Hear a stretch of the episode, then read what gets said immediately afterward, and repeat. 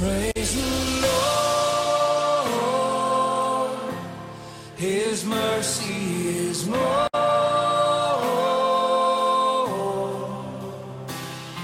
Stronger than darkness, new every morn. Our sins,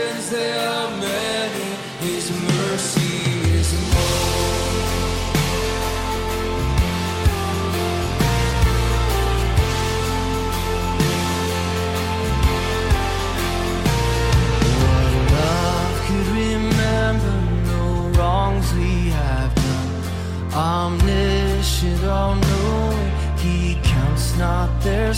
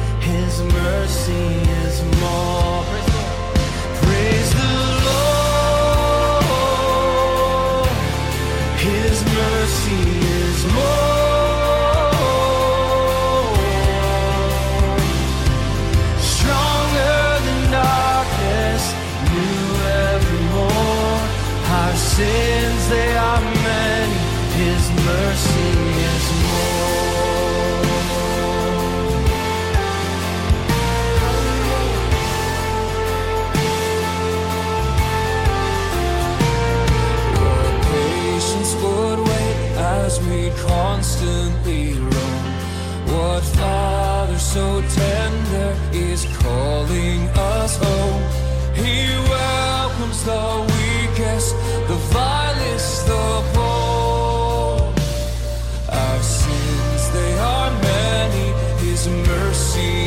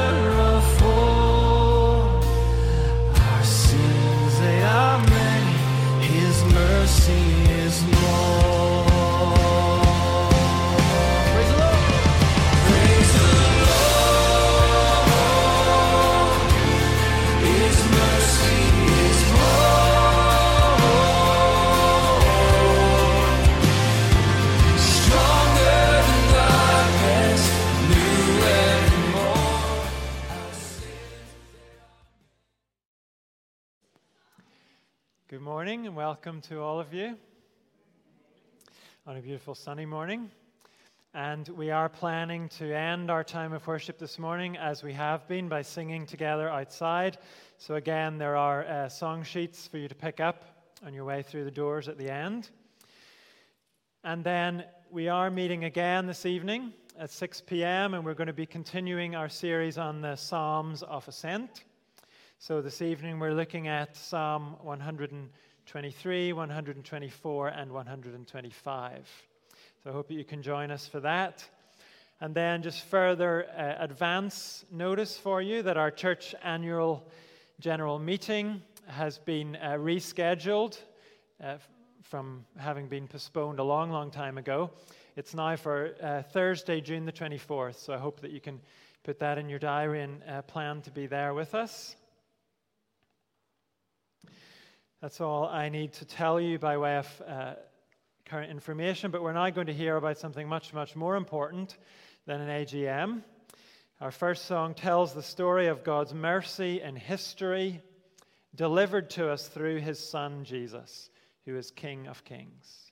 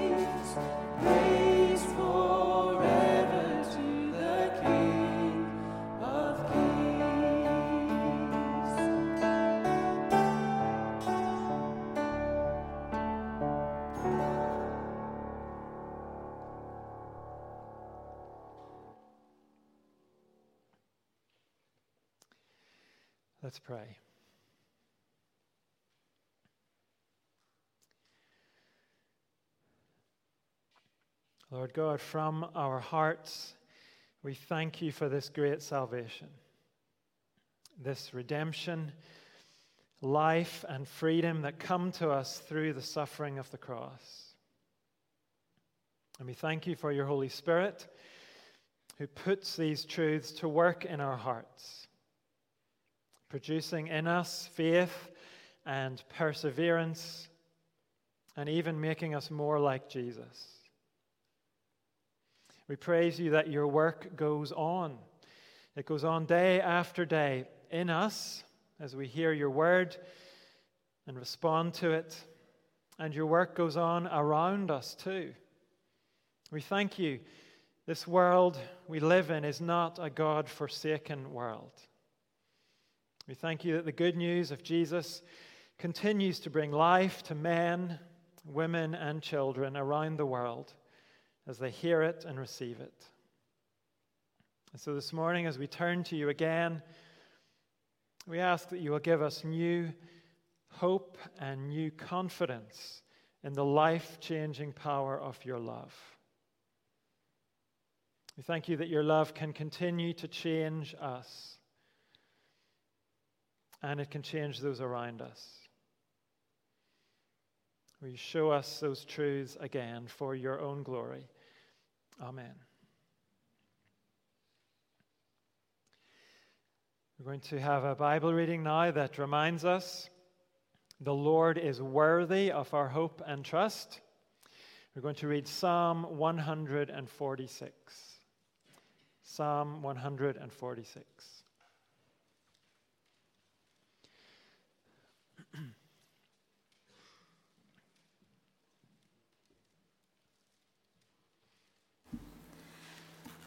Psalm 146 Praise the Lord, praise the Lord, my soul.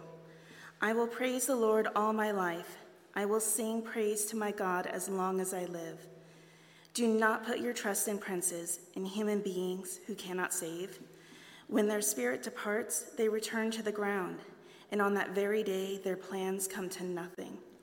Blessed are those whose help is in the God of Jacob, whose hope is in the Lord their God.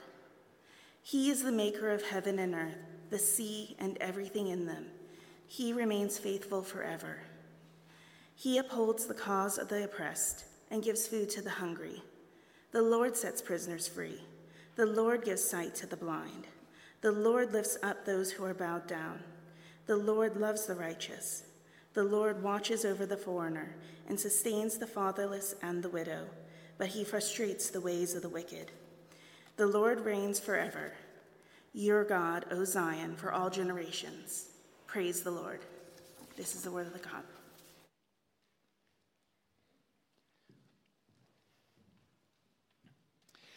Our next song celebrates the great love of our God. Give thanks to the Lord.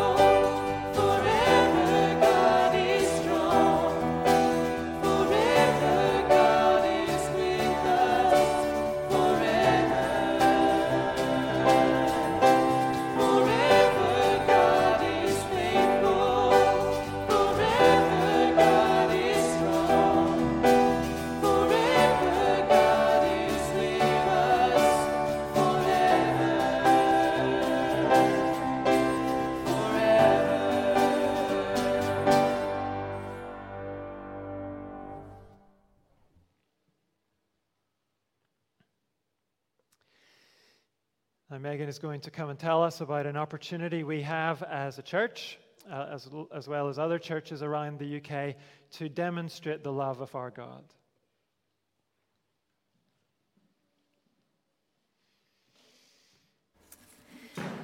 So, many of you may have heard about what's been going on in Hong Kong over the last couple of years, but if you are completely unaware, then I'll just give you a quick brief summary. Uh, before the British government handed Hong Kong back over to China in 1997, China had agreed to allow the region political autonomy. It was under a system called a one country, two systems, and that was supposed to last for 50 years at least. But in recent years, Beijing has been cracking down on Hong Kong's freedoms. And protests have been uh, happening in the city, and they've drawn a lot of international criticism for this. And in 2020, Beijing imposed a national security law that gave broad new powers to punish any critics or any dissidents in Hong Kong, and it could fundamentally alter life for Hong Kong residents in the future. So, in response to that, many residents in Hong Kong are actually looking to leave the country before things get worse. And due to the links that Hong Kong has had with the United Kingdom for so many years, the UK government has initiated a visa scheme to allow Hong Kong residents to come and live and work in the UK and to be fast tracked for citizenship if they have a British national overseas passport.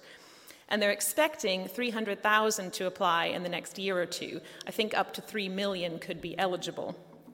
Um, so, you might be saying, oh, that's an interesting history lesson, but what does this have to do with us? So I'd like you to watch the little video uh, now, and that will tell us what it has to do with us.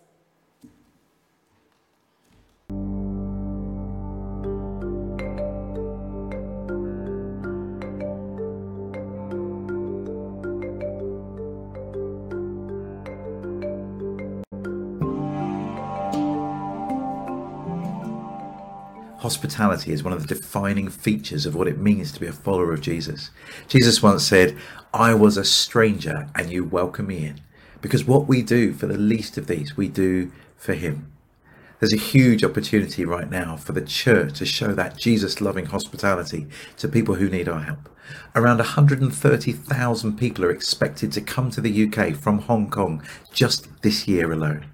That would be the largest and fastest planned migration of people to the UK from outside of Europe since Windrush. And 50 years later, we know what a terrible job we did as a nation when it came to the Windrush generation. Let's learn from those mistakes in order to offer this new group all the help that they need.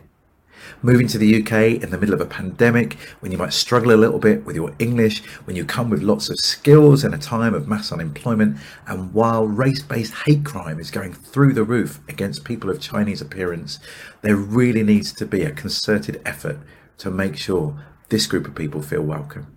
So we'd love to invite you to be a Hong Kong ready church. Wouldn't it be fantastic if someone moved into your area and their first call was to your church asking for help with some of the simple things like how to register with your local school or the GP? You might have people in your congregation who would love to get involved with this with a little bit of training. They can really make a difference in someone's lives. Even if they're shielding or they're housebound, they could be on the end of a phone and offer someone the help and hospitality they need. Friends, let's fill a map with thousands of churches who are ready to offer the help and welcome this new group from Hong Kong need. Together, we can definitely make a difference. Thank you.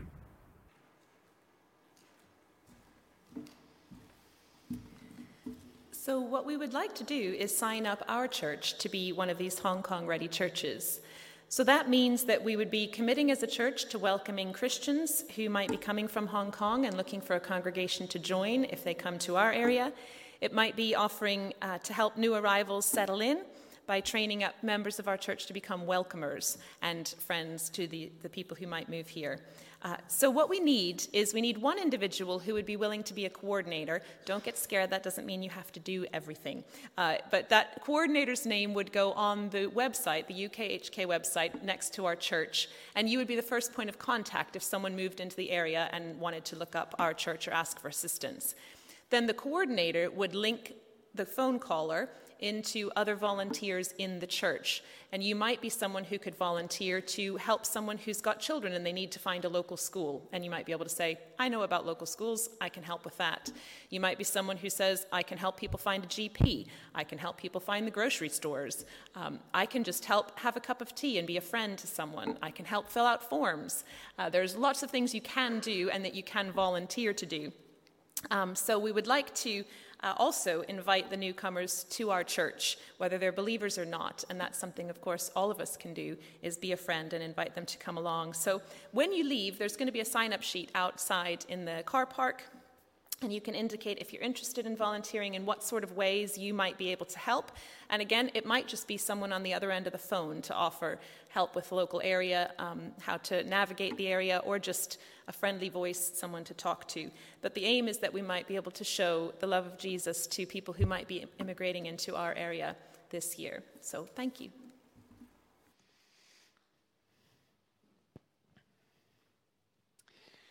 Now, the Sunday school are going to be uh, moving next door.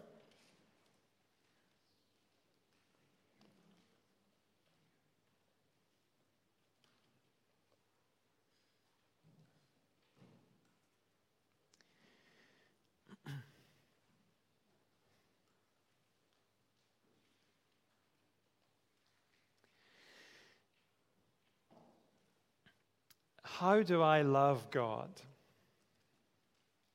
That's an important question. And the fact that we're all here this morning means we've probably all asked that question on some level. It's a question we're going to think about this morning. And really, the question has two parts to it. When we ask, How do I love God? we're asking, What's involved in loving God? What attitude do I need? What action do I need to take to demonstrate love for Him? And we're probably also asking, what will produce that love for God in me? Because I'm not sure it's there. Or at least it's not there as much as it probably should be. How do I get it? So, what's involved in loving God and what will produce that love in me? Our passage this morning helps us with both parts of the question. So, turn with me to Deuteronomy chapter 10. and we're going in a moment to read from verse 12 of chapter 10 to the end of the chapter in verse 22. But before we read, it's important to remember what came just before this passage. Moses has been showing the Israelites they need to let go of the idea of their own righteousness. That idea is a myth, it's not true. And Moses showed it's not true by pointing to their rebellion against God. Their natural disposition is not righteousness, their natural disposition is a stubborn refusal to bow to God's authority and listen to his instruction. And God himself summed that up by saying they are a stiff necked people. And as evidence for that, Moses pointed to what happened at Mount Sinai. Just after receiving the Ten Commandments, the Israelites made an idol for themselves. And that wasn't just a minor thing. Their relationship with the Lord their God was like a marriage. And making the idol was the equivalent of tearing up their marriage certificate before the ink was even dry on the paper. And the only thing that saved Israel from destruction in that situation was the intercession of Moses and the phenomenal mercy of God. God renewed the covenant Israel had broken, and he assured them they still had a future. Despite their unrighteousness, God would fulfill his promises. They would still inherit the promised land of Canaan. So, as we come now to the verses we're going to read this morning, we're coming to them after a passage that proclaims the wonder of God's mercy and love. These words come to people saved by his love. And now the question is what response does God require? What does God ask for? Chapter 10, verse 22. And now, Israel, what does the Lord your God ask of you but to fear the Lord your God, to walk in obedience to him, to love him? to serve the Lord your God with all your heart and with all your soul, and to observe the Lord's commands and decrees that I am giving you today for your own good. To the Lord your God belong the heavens, even the highest heavens, the earth, and everything in it.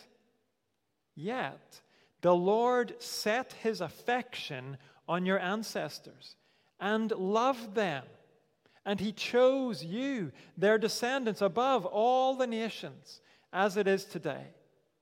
Circumcise your hearts, therefore, and do not be stiff necked any longer. For the Lord your God is God of gods and Lord of lords, the great God, mighty and awesome, who shows no partiality and accepts no bribes. He defends the cause of the fatherless and the widow and loves the foreigner residing among you, giving them food and clothing. And you are to love those who are foreigners, for you yourselves were foreigners in Egypt. Fear the Lord your God and serve him. Hold fast to him and take your oaths in his name. He is your praise, he is your God who performed for you those great and awesome wonders you saw with your own eyes. Your ancestors who went down into Egypt were 70 in all. And now the Lord your God has made you as numerous as the stars in the sky. This is God's word. And it's about the life changing power of God's love. But that's not where this passage starts. It starts with how we are to respond to God's love. You can see that in verse 12, where Moses says, And now, Israel, In other words, after what we've just heard about God's great mercy shown to unrighteous people, now, in light of that mercy, what does the Lord your God ask of you? The word ask may be a little weak for what's being said. Require might be better, or even demand. But whichever word we use, it's a question that many, many people never even consider. For many people, if they believe in God at all, their focus is on what they ask or require of Him. They've got a long list of expectations for God to live up to, a long list of outcomes He had better deliver for them. It never enters their thinking that He might ask or require anything of them. But as I said earlier, the fact that you and I are here this morning suggests we're at least open to the idea that God might require something from us. And our passage this morning tells us what that something is. Our loving God asks us for everything. Look again at verse 12. What does the Lord your God ask of you? But to fear the Lord your God to walk in obedience to Him, to love Him, to serve the Lord your God with all your heart and with all your soul, and to observe the Lord's commands and decrees that I am giving you today. I'm not sure those verses could be any more comprehensive. They really do cover everything. Not only actions, but attitudes as well. In fact, notice how actions and attitudes are mentioned alternately. Fear the Lord, an attitude. Walk in obedience to Him, action. Love Him, an attitude. Serve Him, an action that also involves your heart and soul. Observe or keep His commands, action. Attitudes and actions are intertwined here. They go together. It's the whole package that God asks for.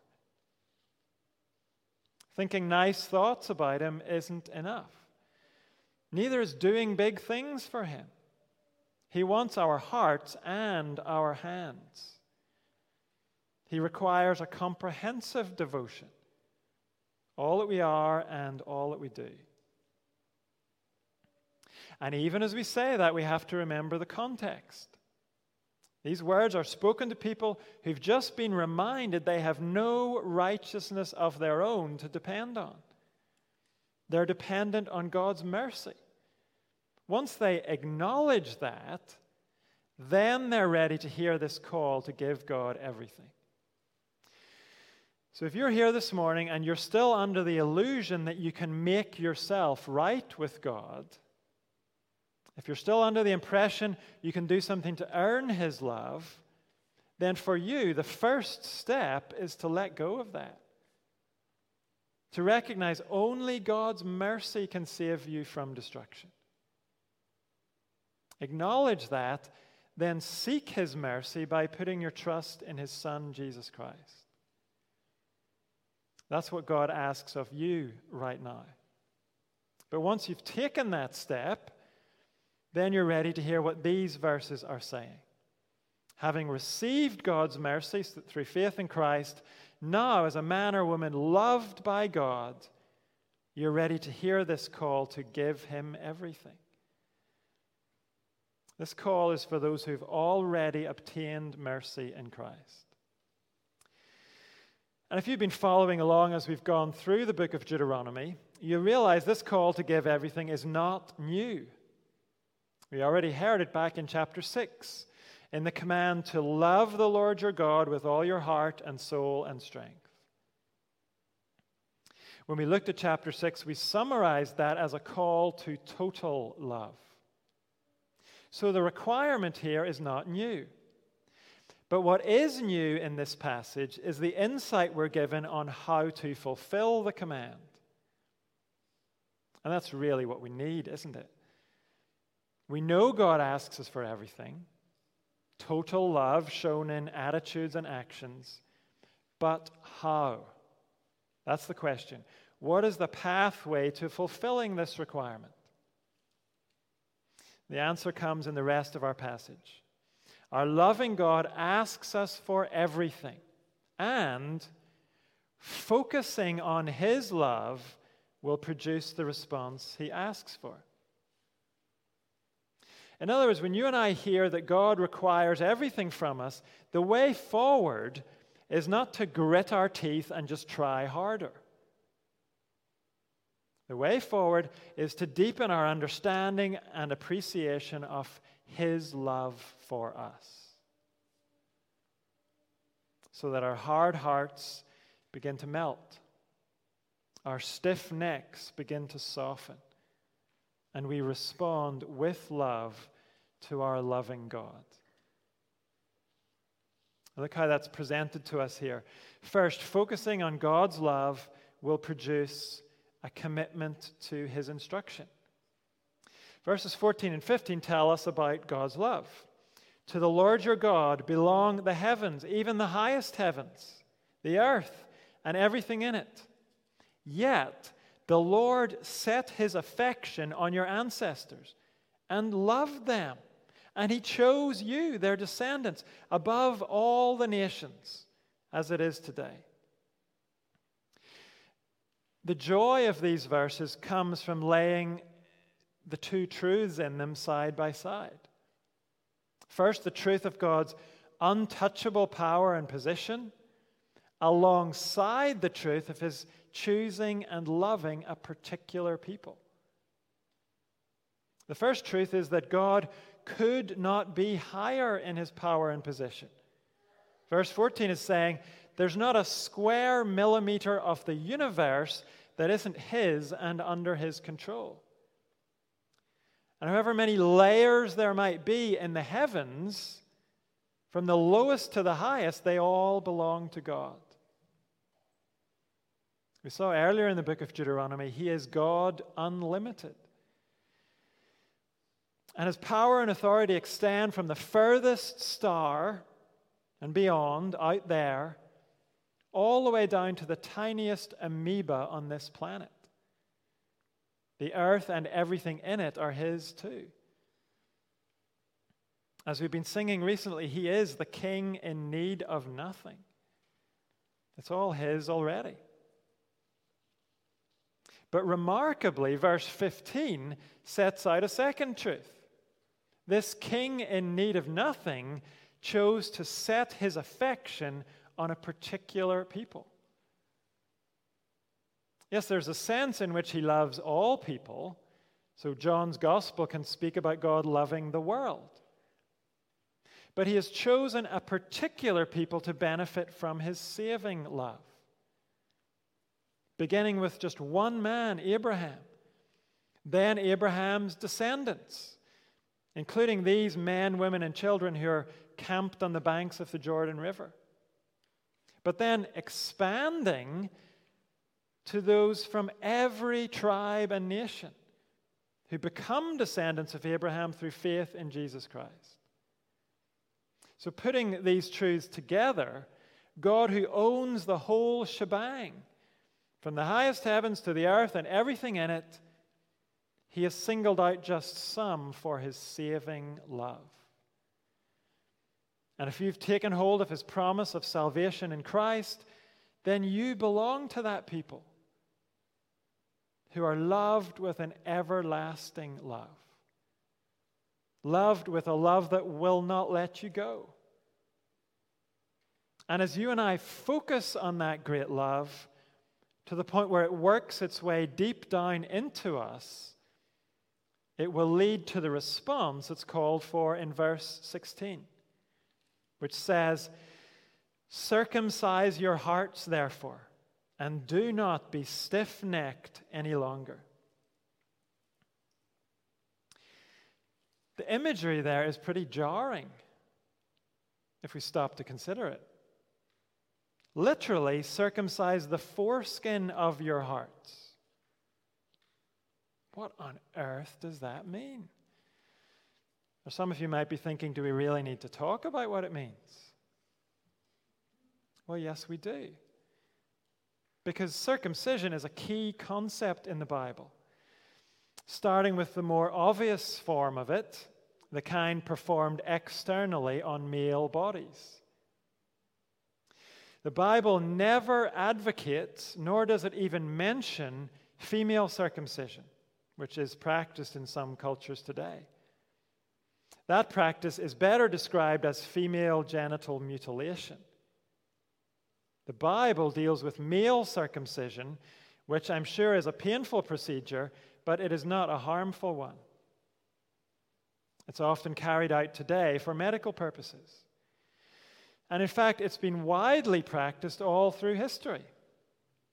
It certainly wasn't invented by the Israelites, it was used by other cultures in the ancient world. But God chose to give it a special significance for Abraham's descendants. It became the sign of the covenant between God and his people. Why might God have chosen it for the sign of the covenant?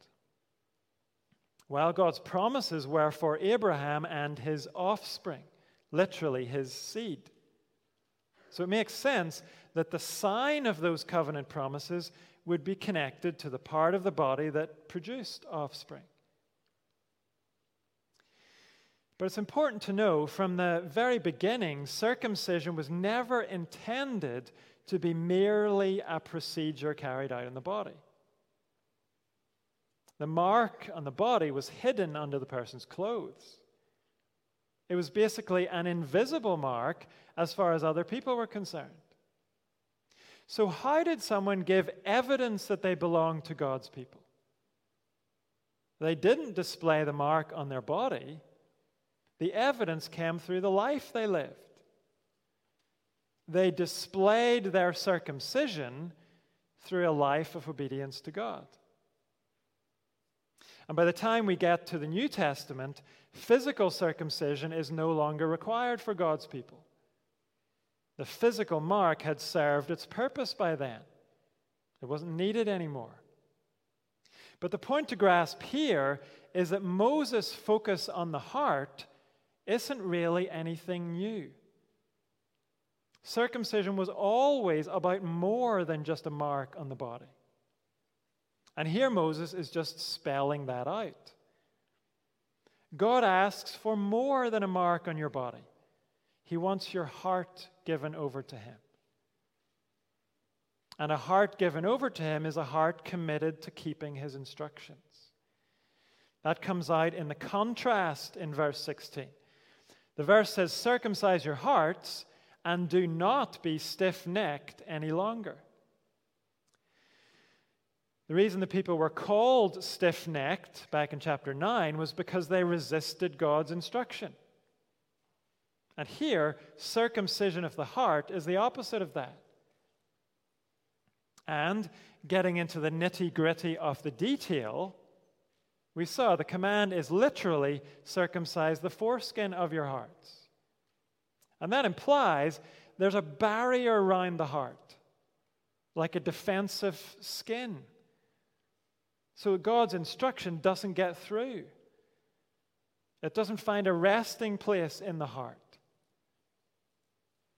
So, saying circumcise the foreskin of your hearts means remove that barrier around your heart. Lose that defensiveness and that resistance to God until you have a heart that's open to Him, a heart that welcomes His instruction and then follows it. And what's interesting is later in the book, Moses says this the Lord your God will circumcise your hearts. It's God who removes the barrier around our heart so that hard hearts turn into soft hearts that are receptive to his instruction. So, why here in chapter 10 does Moses command the people to circumcise their own hearts? If it's God's work, why call the people to do it? I think the answer is that God does this work in us as we give ourselves to focusing on His great love for us. That's why Moses has pointed to God's love in verses 14 and 15. Focus on his wonderful love for you, love that is undeserved, love you can't earn, and it's all the more wonderful for that. That the king, in need of nothing, simply chose to love you. Focus on his gracious love for you, and as you do that, he will develop in you a commitment to his instruction. Your stiff necked stubbornness and resistance will turn into soft hearted responsiveness. You and I can't change our hearts. But we can focus on the divine love that does change our hearts. And as we do, our hearts will be changed. Pay no attention to God's great love, and your heart will stay hard and unresponsive.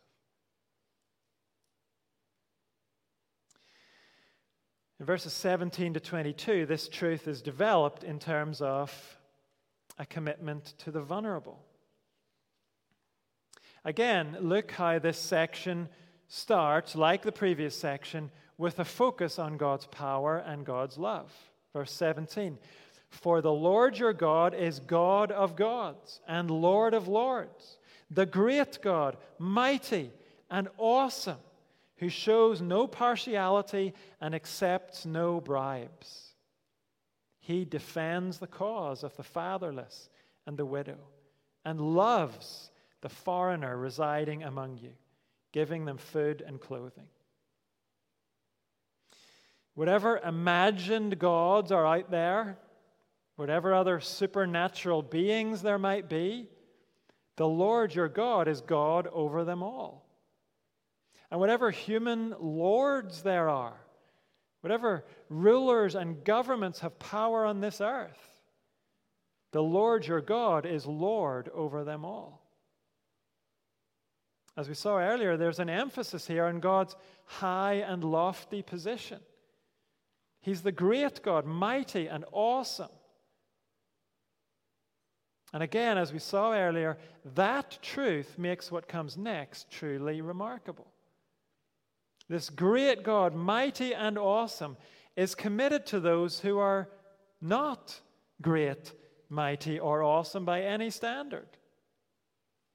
He's for the little people, the people who are easily preyed on, easily taken advantage of, the fatherless, the widow, and the foreigner residing among you. In the context, that probably means foreigners who have joined the community of God's people. They've given up their idol worship and they've committed to worship the Lord. And it would be easy for those people to be seen as second class members of the community. Just as it would be easy for the fatherless and the widows in Israel to be sidelined and overlooked, just because they had no protector and no defender. But the message here is they do have a protector and defender. Their well being is important to the one who's at the very top of the pecking order. The great God, mighty and awesome, is their protector and defender. And this is not just a business like interest. Verse 18 says, He loves these vulnerable people. So, in the flow of this passage, we might say if God has a special love for his people, he has an extra special love for the most vulnerable among his people. Sometimes we talk about a person's head being turned by the possibility of wealth or promotion. And we naturally gravitate to people who might be able to give us those things. Our heads are easily turned. But God's head will not be turned like that. Everything's His anyway. He is not distractible when it comes to His attention and care for those at the bottom of the pile. And you and I are to be like him. Verse 18 said, God loves the foreigner. Verse 19 says, and you are to love those who are foreigners. I think we're to take the fatherless and the widow as being included there. We're to share God's love for them too. But the reason verse 19 focuses on loving foreigners is because the Israelites have experienced God's love when they themselves were foreigners in Egypt. Not too many years ago, they were the outcasts. They were the people giving, given no rights. No one spoke up for them. No one cared about giving them justice. They were the downtrodden, the lowest. But when no one else would fight for them, the great God, mighty and awesome, did. Moses reminds the people in verse 21 God performed great and awesome wonders to get them out of Egypt, to free them from the slavery and oppression they were under. And not only that, he turned them into a great nation. Verse 22 says there were only 70 of them when they went down to Egypt. But not only did God free them, even during their low situation, when they were despised, when they were being worked ruthlessly by their Egyptian masters, even in the midst of that, God multiplied them into a people as numerous as the stars in the sky.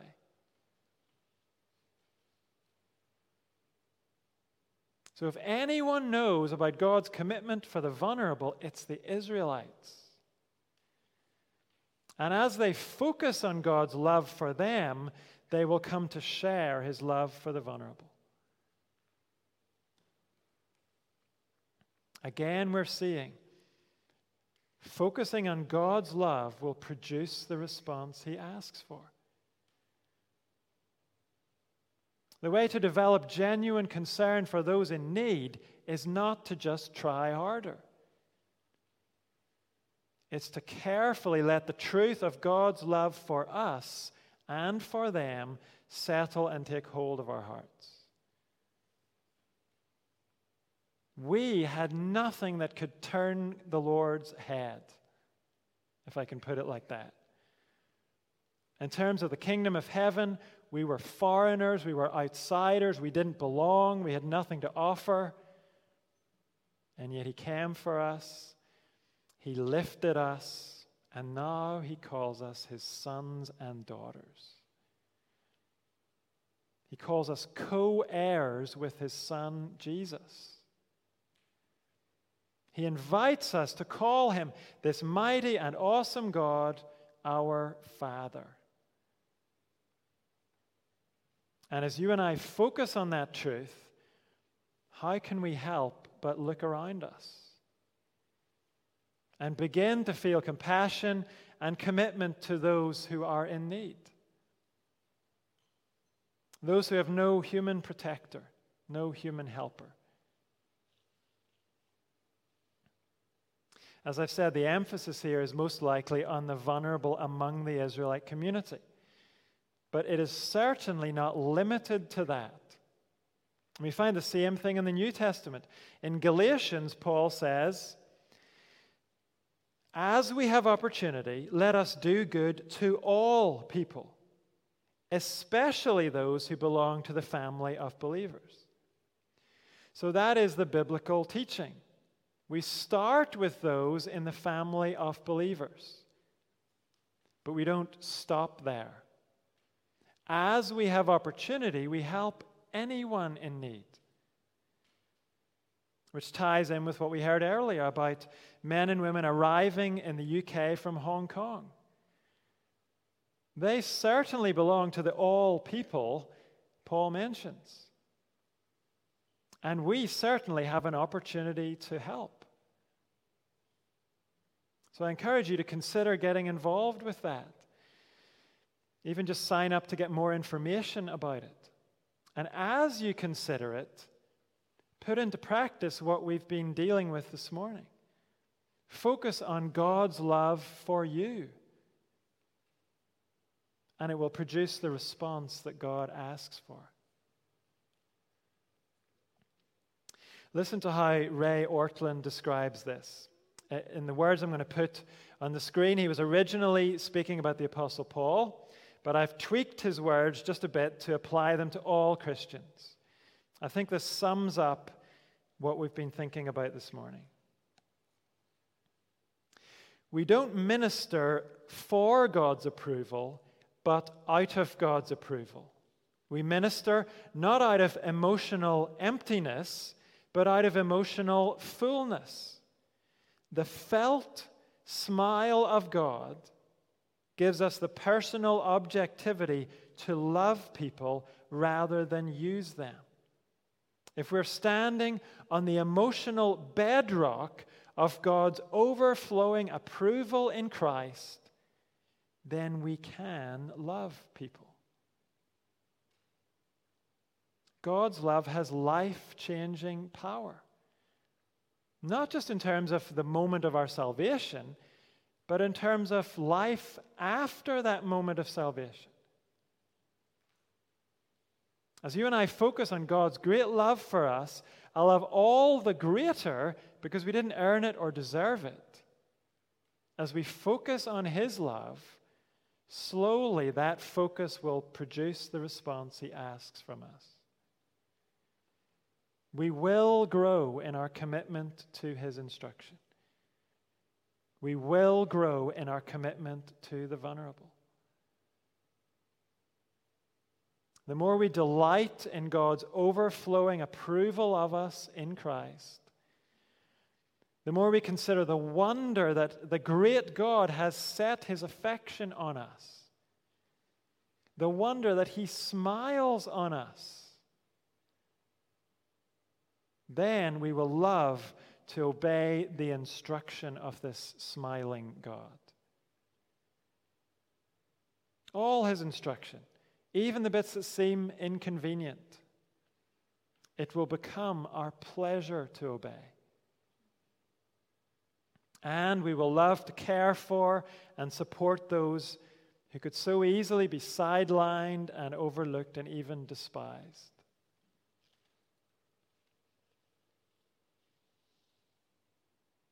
We will develop a love for those people because we know the God who smiles on us smiles on them too. One of the most powerful ways that we can bring our focus onto God's love is through music and songs. And the last two songs we're going to sing help us focus on God's great love for us. We're going to exit through these doors and sing, first of all, My Jesus, my Savior. And then here is love, vast as the ocean.